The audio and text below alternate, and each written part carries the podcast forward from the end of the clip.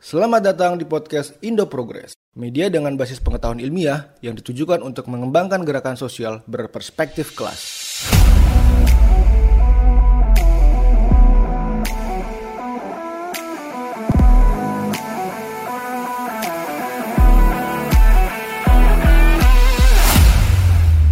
Halo semuanya, saya Astrid Permata. Selamat berjumpa kembali di Wawancara Indo Progress TV kapitalisme beradaptasi di masa pandemi di Indonesia. Kapitalisme melakukan rebound dengan melakukan apropriasi cara masyarakat bertahan hidup melalui masa-masa krisis kesehatan.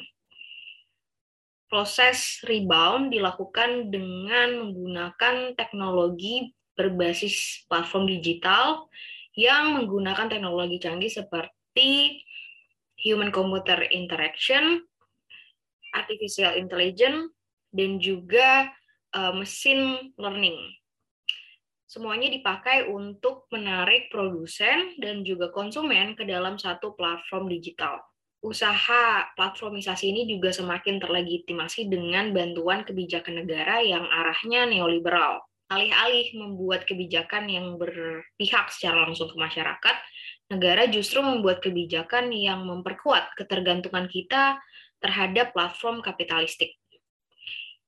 Di sini sudah hadir Mbak Estu Putri Wilujeng atau akrab disapa Mbak Estu untuk membahas lebih jauh problem platformisasi ini. Sebagaimana yang juga beliau telah tuliskan dalam salah satu jurnal Indo Progress di tahun 2021 kemarin. Selamat datang Mbak Estu, terima kasih sudah bergabung di Indo Progress TV. Nah, um, Mbak Estu, aku mau tanya langsung ke pertanyaan pertama. Menurut Mbak Estu nih, gimana sih pendapat Mbak Estu dalam perdebatan terkait apakah kapitalisme itu akan kolaps atau enggak pasca krisis pandemi? Kira-kira gimana uh, kapitalisme akan bertahan atau bertahan di masa pandemi? Jadi perdebatan kapitalisme itu memang mulai muncul lagi, mencuat sekali saat di awal pandemi, gitu beberapa orang menganggap uh, bahwa kapital, kapitalisme memang akan runtuh gitu ya. Jadi mereka optimis bahwa kapitalisme itu akan nggak ada gitu. Uh, akan tergantikan oleh sistem sosialisme atau pasca kapitalisme gitu. Nah beberapa lagi itu sangat pesimis. Uh, mereka beranggapan bahwa kapitalisme itu uh, ya tetap akan ada gitu. Justru mereka akan memanfaatkan uh, beberapa hal atau seperti bencana, kesulitan yang dialami oleh masyarakat di tengah krisis. Uh, bahkan muncul istilah uh, necropolitics. Jadi kapitalisme akan menggunakan Eh, kekuasaan untuk memakan kerentanan uh, warga yang hidup di saat krisis tersebut. Sehingga memang perdebatan itu akan muncul. Nah, terus bagaimana akhirnya keberadaan kapitalismenya sendiri? Nah, kapitalisme itu punya karakteristik dia akan selalu bisa melakukan rebound. Jadi walaupun di tengah krisis apa pun, mau krisis Asia 98 atau krisis kredit boom sebelumnya, mereka pasti tetap akan bisa bertahan.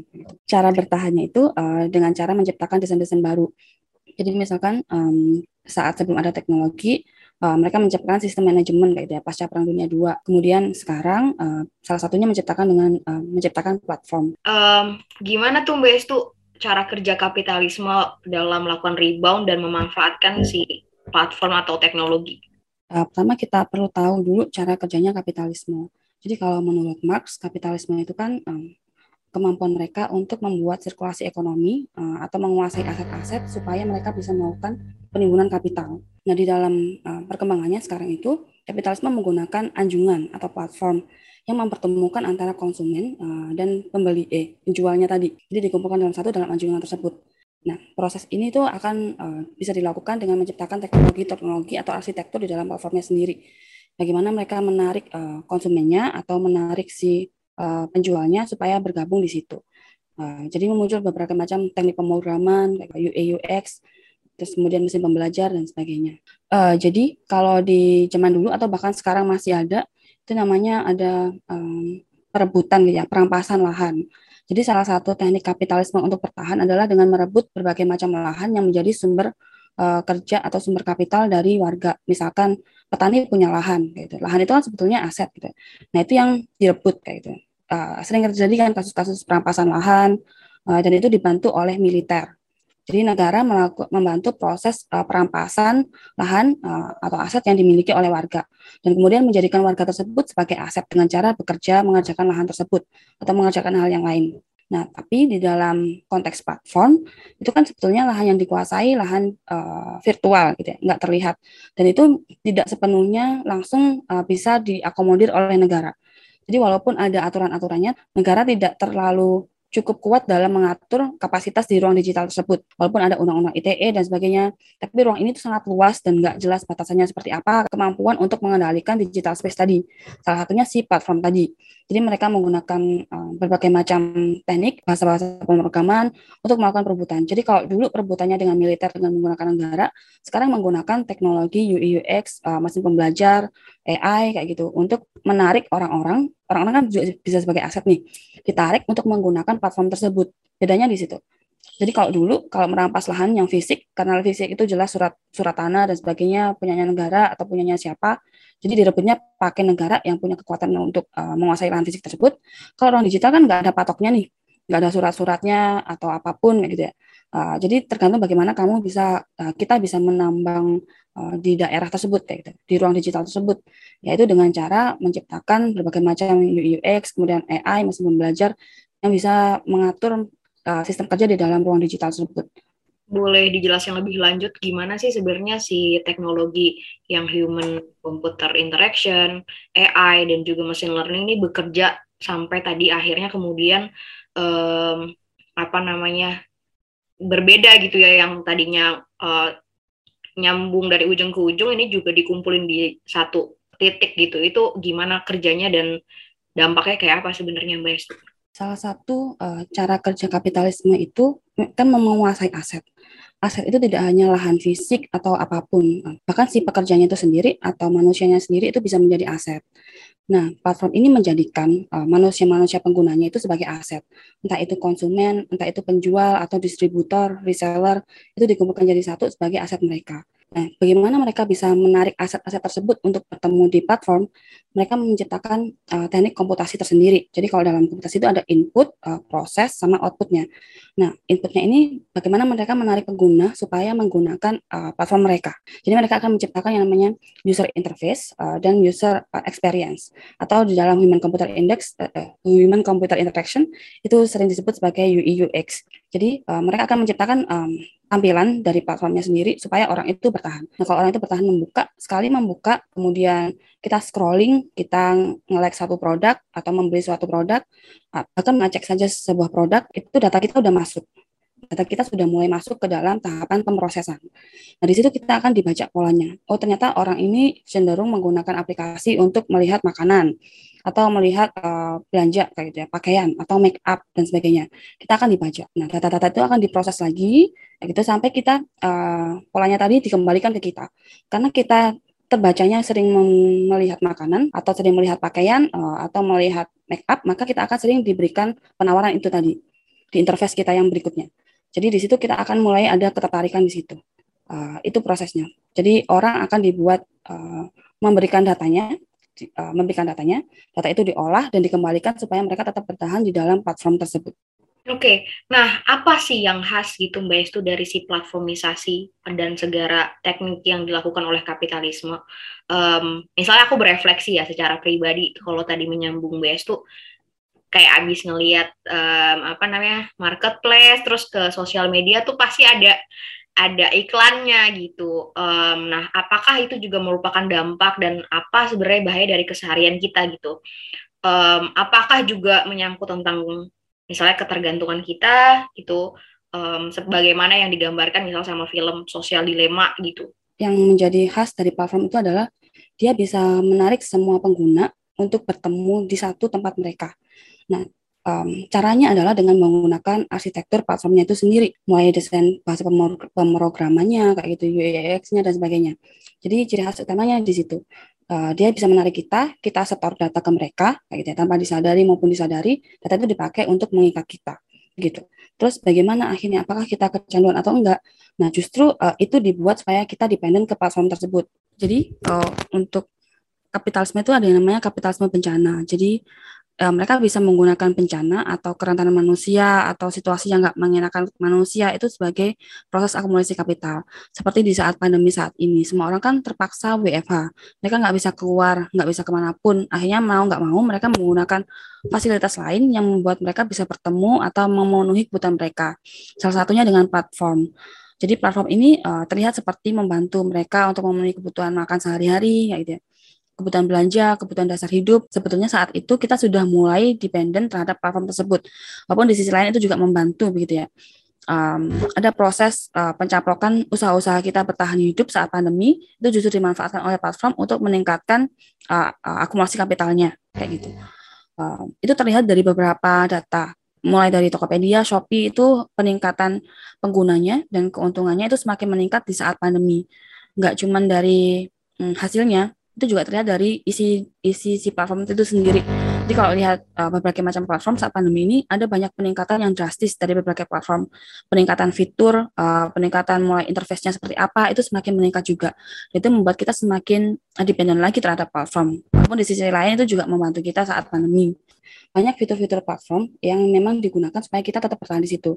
Misalkan nih di Shopee ada game, di Topet ada game, kemudian ada konser uh, artis K-pop kayak gitu ya. Semuanya dilakukan supaya kita tetap bertahan di dalam platform tersebut.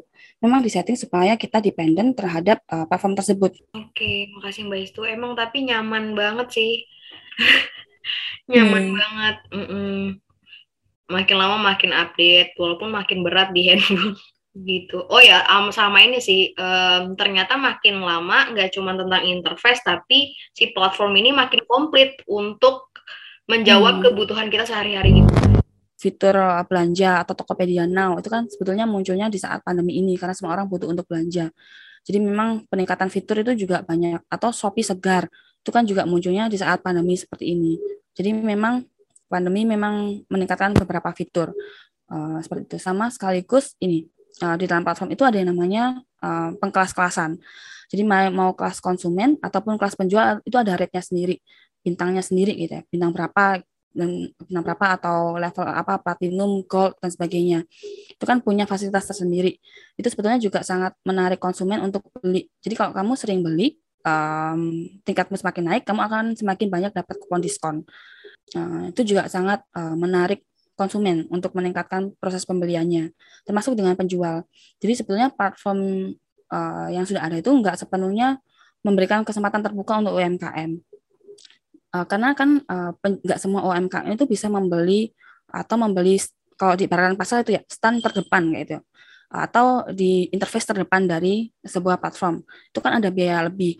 Dan yang bisa membeli uh, stand terdepan atau interface terdepan itu hanya usaha-usaha yang memang sudah besar. Nggak nggak semua UMKM bisa bertahan di dalam platform-platform tersebut. Sama uh, peningkatan uh, fitur tambahan layanan seperti konser uh, K-pop kamu terus habis itu games. Games ini itu semakin meningkatkan penggunaan interak, uh, interaksi kita di dalam platform tersebut kan. Uh, belum lagi kupon yang didapatkan kayak itu jadi kalau ingin belanja dapat kupon kamu harus main game. Itu meningkatkan lama guna uh, atau waktu penggunaan platform tersebut. Itu akan membantu proses pemasaran si platform tadi kayak itu sama uh, cara platform lain untuk menarik pengguna itu dengan cara menciptakan suasana pasar fisik ke dalam pasar digital tadi misalkan di ada proses tawar menawar, misalnya di Shopee gitu ya, itu ada model kayak mekanisme seperti pasar. Jadi ada orang jualan gitu ya, di, lewat sejenis storiesnya, jualan atau fitur belanjanya kayak gitu, yang secara live kita bisa menawar. Itu kan sebetulnya mentransformasikan pasar fisik ke dalam pasar digital. Jadi orang saat uh, pindah ke pasar digital nih, mau nggak mau kan pindah, itu nuansanya itu masih sama gitu apa yang kita cari di pasar fisik ternyata ada juga loh di pasar digital kayak gitu ya. Atau di dalam platform tersebut kayak gitu. Itu yang bikin orang akan uh, semakin betah seperti itu. Sama uh, teknologi pembayaran.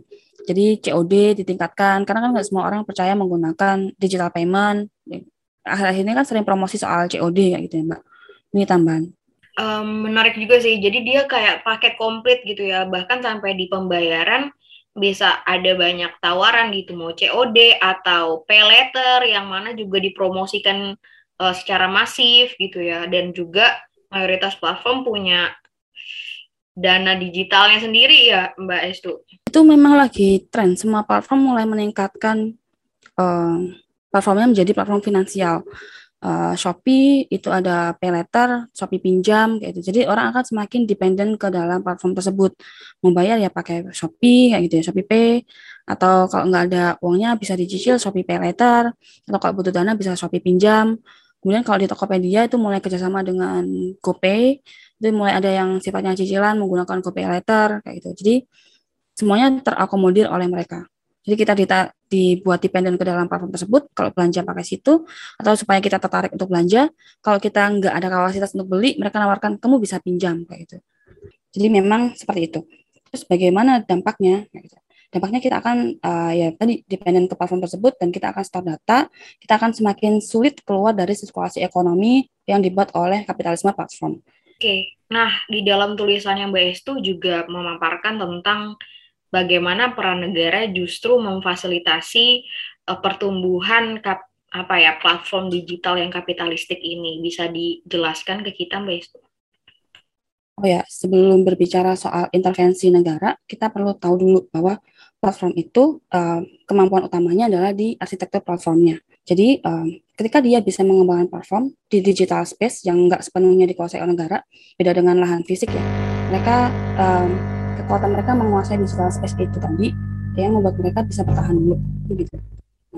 Kalau mereka membutuhkan uh, kemampuan untuk menjangkau masyarakat atau pengguna UMKM, maka mereka akan menggunakan uh, siapa yang bisa menguasai UMKM tersebut, salah satunya negara. Jadi di situ mulai ada peran negara. Ketika platform ingin meningkatkan kapasitasnya dalam melakukan pencaplokan, pencaplokan usaha-usaha masyarakat saat bertahan hidup di tengah pandemi, mereka akan menggunakan negara. Salah satunya misalkan kerjasama dengan uh, Kominfo, mengadakan pelatihan. Sebenarnya pelatihan kan ditujukan supaya mereka bisa menggunakan platform tersebut. Atau kerjasama dengan pihak yang menguasai UMKM, supaya UMKM-nya menggunakan platform tersebut, dan sebagainya. Jadi di situ baru ada muncul negara. Ketika dia ingin uh, menguasai atau meningkatkan kapasitasnya dalam uh, perebutan aset. Jadi peran negara di situ membantu peningkatan kapasitas si platform dalam mencaplok si asetnya tadi. Oke, tadi kalau Mbak Estu contohinnya uh, bentuk dukungan negara itu lewat misalnya kolaborasi uh, pelatihan UMKM, uh, dorong UMKM untuk masuk dalam platform itu. Ada nggak sih bentuk dukungan lain yang menurut atau uh, sebacanya Mbak Estu gitu ya, atau misalnya di tingkat regulasi kah, atau bentuk-bentuk lain gitu yang sebenarnya ini support kok platform ini, platform yang kapitalistik ini gitu. Jadi uh, platform itu sebetulnya sangat kompleks ya, apa, apalagi sekarang platform itu menjadi multi platform. Misalkan Shopee itu uh, punya makanan kayak gitu ya, pengiriman, distribusi barang, uh, penjualan kayak gitu. Ada banyak sekali aspek-aspek uh, di dalam platform. Jadi regulasi yang mengatur pun itu akan sangat kompleks. Misalkan eh, kalau ngomongin soal platformnya sendiri, itu ada dari Kementerian Komunikasi dan Informasi, itu yang mengatur gimana sih cara kerja platform, uh, isinya apa, kontennya apa, dan sebagainya. Tapi itu tidak sepenuhnya meregulasi sistem kerja di dalamnya. Misalnya mengatur kemitraan di dalamnya seperti apa, pembayaran mitranya seperti apa. Jadi uh, platformnya diatur oleh undang-undang dari Kemkominfo uh, untuk gimana sih dia bisa bekerja kayak gitu ya, dibaca orang karena itu kan bagian dari informasi. Tapi di dalam platform itu sendiri itu ada regulasi-regulasi lain yang sebetulnya harusnya bisa digunakan mendukung tapi ternyata masih belum mencukupi gitu. Jadi banyak terjadi eksploitasi-eksploitasi juga di dalamnya. Oke, jadi karena semua orang ngumpul dalam satu platform rentan sekali gitu ya, nggak cuman dari segi konsumennya misalnya yang juga diekstrak datanya, tapi juga si kelas pekerja yang juga rentan. Um, Oke, nah apakah nih kalau masih ngomongin tentang peran negara, apakah masalah platformisasi dengan tadi ya um, apa dia dia juga melakukan perampasan dengan bentuk yang lain, terus juga ngambil data dari kita dan segala macam. Kira-kira menurut Mbak Estu itu mampu dioposisi dengan kehadiran negara dalam mengembangkan platform yang demokratis atau bisa dikontrol publik atau enggak? Lawan dari kapitalisme platform memang uh, platform kooperatif gitu ya. Banyak yang bilang seperti itu. Uh, awalnya memang seperti itu. Dan banyak sekali kajian-kajian yang sudah mengungkapkan soal platform kooperatif. Nah tapi pembuatan platform itu nggak gampang. Nggak semua orang punya akses kemampuan untuk melakukan coding. Nggak semua orang bisa menciptakan desain UI UX yang bisa menarik pengguna mengikat pengguna supaya bertahan di situ. Itu nggak gampang nggak semua jadi kalau berbicara platform kooperatif, nah itu kita harus mencari tahu di baliknya itu seperti apa.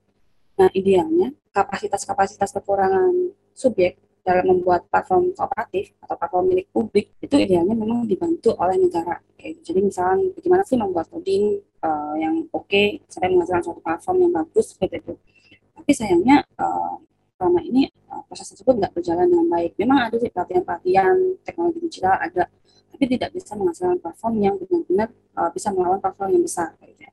Apalagi sekarang um, platform ada yang mulai merge kayak gitu. Uh, gabung dua platform besar bergabung kemudian ada platform-platform lain yang sebenarnya sudah besar. Jadi um, kita nggak bisa uh, melawan itu melawan hal tersebut uh, secara naif dengan menggunakan platform kooperatif. Itu gitu ya. Karena kalau menurut cek uh, jadi kita justru melakukan eksploitasi diri yang ada lawan kita tuh lawan platform yang raksasa kita buat platform yang kecil-kecil uh, itu nggak akan bisa mencakupi nggak akan bisa melakukan. Nah, tapi bukan berarti kita nggak bisa uh, atau tetap bertahan seperti ini. Gitu. Sembari kita berusaha untuk menciptakan platform kooperatif yang sifatnya dari inisiatif-inisiatif kecil, uh, kita uh, bisa mengatur atau meng mengawal adanya platform yang sudah ada, platform besar yang sudah ada. Itu hal yang paling minim yang bisa kita lakukan untuk saat ini, di samping kita mencapai hal yang besar tadi. Kita nggak bisa mengabaikan apa yang kita harapkan saat ini, misalnya bagaimana meregulasi bekerja di dalam platform. Atau meregulasi uh, perkembangan platform. Apakah terjadi uh, proses monopoli atau seperti apa itu juga bisa kita kawal. Itu hal yang paling minim yang bisa kita lakukan saat ini. Kembali kita tetap uh, berorientasi untuk platform yang lebih besar gitu ya. Tapi kita juga harus tetap realistis gitu. Oke, aku tertarik nih sama pertanyaan pernyataannya Mbak Estu yang sebenarnya selemah-lemahnya iman kita bisa mengawal regulasinya gitu ya. Mbak tuh ada nggak sih kayak contoh kasus karena platformisasi ini kan juga nggak cuma terjadi di Indonesia gitu, tapi juga di luar. Ada nggak sih contoh di mana masyarakat, publik atau kelas pekerja tuh berhasil gitu uh, mengawal itu gitu? Uh, ada pernah dibahas, tapi saya agak lupa namanya ya. Tapi nggak masalah ya. Jadi ada platform uh, sejenis Airbnb. Jadi mereka memang dari warga ke warga gitu ya, mengakomodir uh, kapasitas yang warga itu apa sih yang ditawarkan ke uh, turis kayak gitu. Saya agak lupa namanya nggak apa ya. Jadi memang um, itu diakomodir, um, mereka bekerja secara kolektif untuk mengumpulkan um, kemampuan mereka yang bisa mereka tawarkan ke para turis kayak gitu. Itu memang ada seperti itu, tapi tentu saja itu nggak bisa melawan sepenuhnya platform yang besar seperti Airbnb. Tapi memang ada dan itu uh, lumayan berjalan. Tapi tetap ya, maksudnya um, tetap relasinya tetap ya wisatawan gitu ya. Uh, itu salah satu contohnya seperti itu. Oke, okay. nah um, kira-kira Mbak Estu sejauh mana nih? Um, sebenarnya udah dibahas sih, tapi karena aku uh, apa ya bertanya-tanya juga karena banyak teman yang sebenarnya lulusan IT dan segala macam dan ini singgung pernyataan yang BS juga sih. Um, sebenarnya kalau dikumpulin gitu mungkin bisa, tapi uh, sering kali lulusan-lulusan kita tuh diarahkan untuk bekerja ke big tech big tech gitu. Jadi agak susah juga untuk uh, punya kesadaran atau kayak niat oke okay, kita bikin platform yang mandiri. Nah, itu menurut Mbak Es itu seberapa penting untuk melakukan itu untuk keluar dari mainstream? Ya, itu um, pertanyaan yang sulit dan agak kompleks gitu ya. Karena kan kita setiap dari kita ini itu sudah terikat dalam sirkulasi ekonomi yang ada.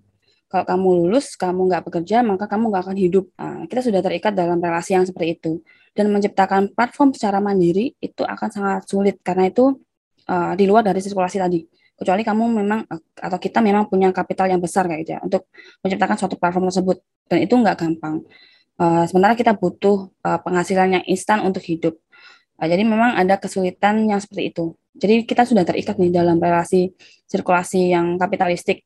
Kalau kita nggak ikut itu kita nggak akan hidup. Jadi ada kondisi yang seperti itu. Nah sebetulnya itu bisa uh, diminimalisir ketika memang uh, sudah terkumpul beberapa orang kayak gitu ya. Jadi ada uh, pemikiran secara kolektif, individu-individu yang berkumpul dalam satu kolektif untuk memberikan waktunya sedikit demi sedikit untuk menciptakan sebuah platform untuk publik kayak gitu atau platform bersama secara kolektif. Itu bisa seperti itu. Jadi agak um, menyisakan waktunya sedikit gitu untuk hal tersebut. Tapi tetap uh, itu akan sulit gitu butuh uh, sedikit berkorban. Oke. Okay. um, terakhir nih Mbak Estu, tadi kita juga udah banyak bahas dari awal kayak um, bahwa ada platformisasi yang kapitalistik, tapi juga mungkin ada kemungkinan kita uh, rebut atau kita buat ruang yang lebih komunal dan alternatif gitu. Tapi jadi kayak uh, mungkin jadi terjebak dalam uh, digital determinism itu menurut Mbak Estu gimana? Ya, jadi kalau di dalam digital determinism kan memang semua perubahan disebabkan oleh uh, teknologi gitu ya. Teknologi digital yang mengubah tata tata hidup masyarakat seperti itu. Dan itu memang kenyataan yang kita hadapi saat ini kayak gitu. Tapi apakah kita terjebak atau enggak atau apakah platform tersebut menjadi bagian dari digital determinism atau enggak? Itu sekali lagi kita perlu melihat di balik itu nggak semua platform itu bisa bertahan atau memberikan perubahan di dalam kehidupan masyarakat. Jadi di situ di balik platform tersebut ada yang namanya kapital-kapital, uh, kemampuan politik ekonominya dia untuk memproduksi, mendistribusikan platformnya tersebut, atau memperluas daya jangkaunya si platform tadi. Gitu. Jadi kembali lagi sebetulnya di balik platform tersebut ada aset-aset tertentu atau uh, kapital-kapital tertentu yang sifatnya sangat politik ekonomi yang membuat platform tersebut bisa berjalan. Jadi bukan teknologi digital mempengaruhi secara langsung kehidupan masyarakat, tapi di situ ada kemampuan politik ekonomi mempengaruhi proses produksi, distribusi, kemudian peningkatan daya jangkau si platform, baru bisa melakukan perubahan. Jadi kalau ingin melakukan perubahan, bukan hanya di platformnya, tapi di balik itu tadi. Seperti di contoh uh, platform kooperatif tadi ya. Kalau ingin platform kooperatif, kooperatif punya pengaruh, ya kita harus bisa meningkatkan kapital di baliknya. Gimana sih kemampuan kuasanya si uh, platform kooperatif tadi, uh, kemampuan ekonominya bagaimana kayak gitu. Itu dulu yang dibalik, yang perlu dipahami. Jadi di baliknya teknologi itu ada apa? gitu. Jadi nggak murni digital determinism kayak gitu. Iya, tadinya sebenarnya pengen nanya yang ini Mbak itu uh, si demokratisasi ini itu apa sih yang harus kita capai gitu untuk mencapai itu? Menurut Mbak gimana? Ya, uh, kalau untuk demokratisasi itu tadi sebetulnya balik lagi karena yang dibalik kemampuan platform bisa bertahan dan memberikan pengaruh tadi kemampuan politik ekonominya, maka harus ada peningkatan kapasitas tersebut termasuk uh, dari uh, kemampuan menghasilkan platform tadi. Jadi politik ekonomi bisa meningkatkan kecerdasan kolektifnya untuk menghasilkan sebuah platform, baru platformnya bisa uh, memberi, memberikan pengaruh gitu ya kepada masyarakat. Jadi kalau berbicara platform secara demokratis berarti harus ada pihak-pihak uh, tertentu yang mau saling berbagi kecerdasan uh, secara kolektif, kemampuannya dibagi gitu satu sama lain, uh, dan akumulasi kemampuan politik ekonominya gitu dalam menghasilkan sebuah platform. Oke, makasih banyak Mbak Estu atas penjelasannya. Demikianlah wawancara Indo Progress TV kali ini. Saya Astrid Permata, sampai berjumpa lagi di lain kesempatan. Salam.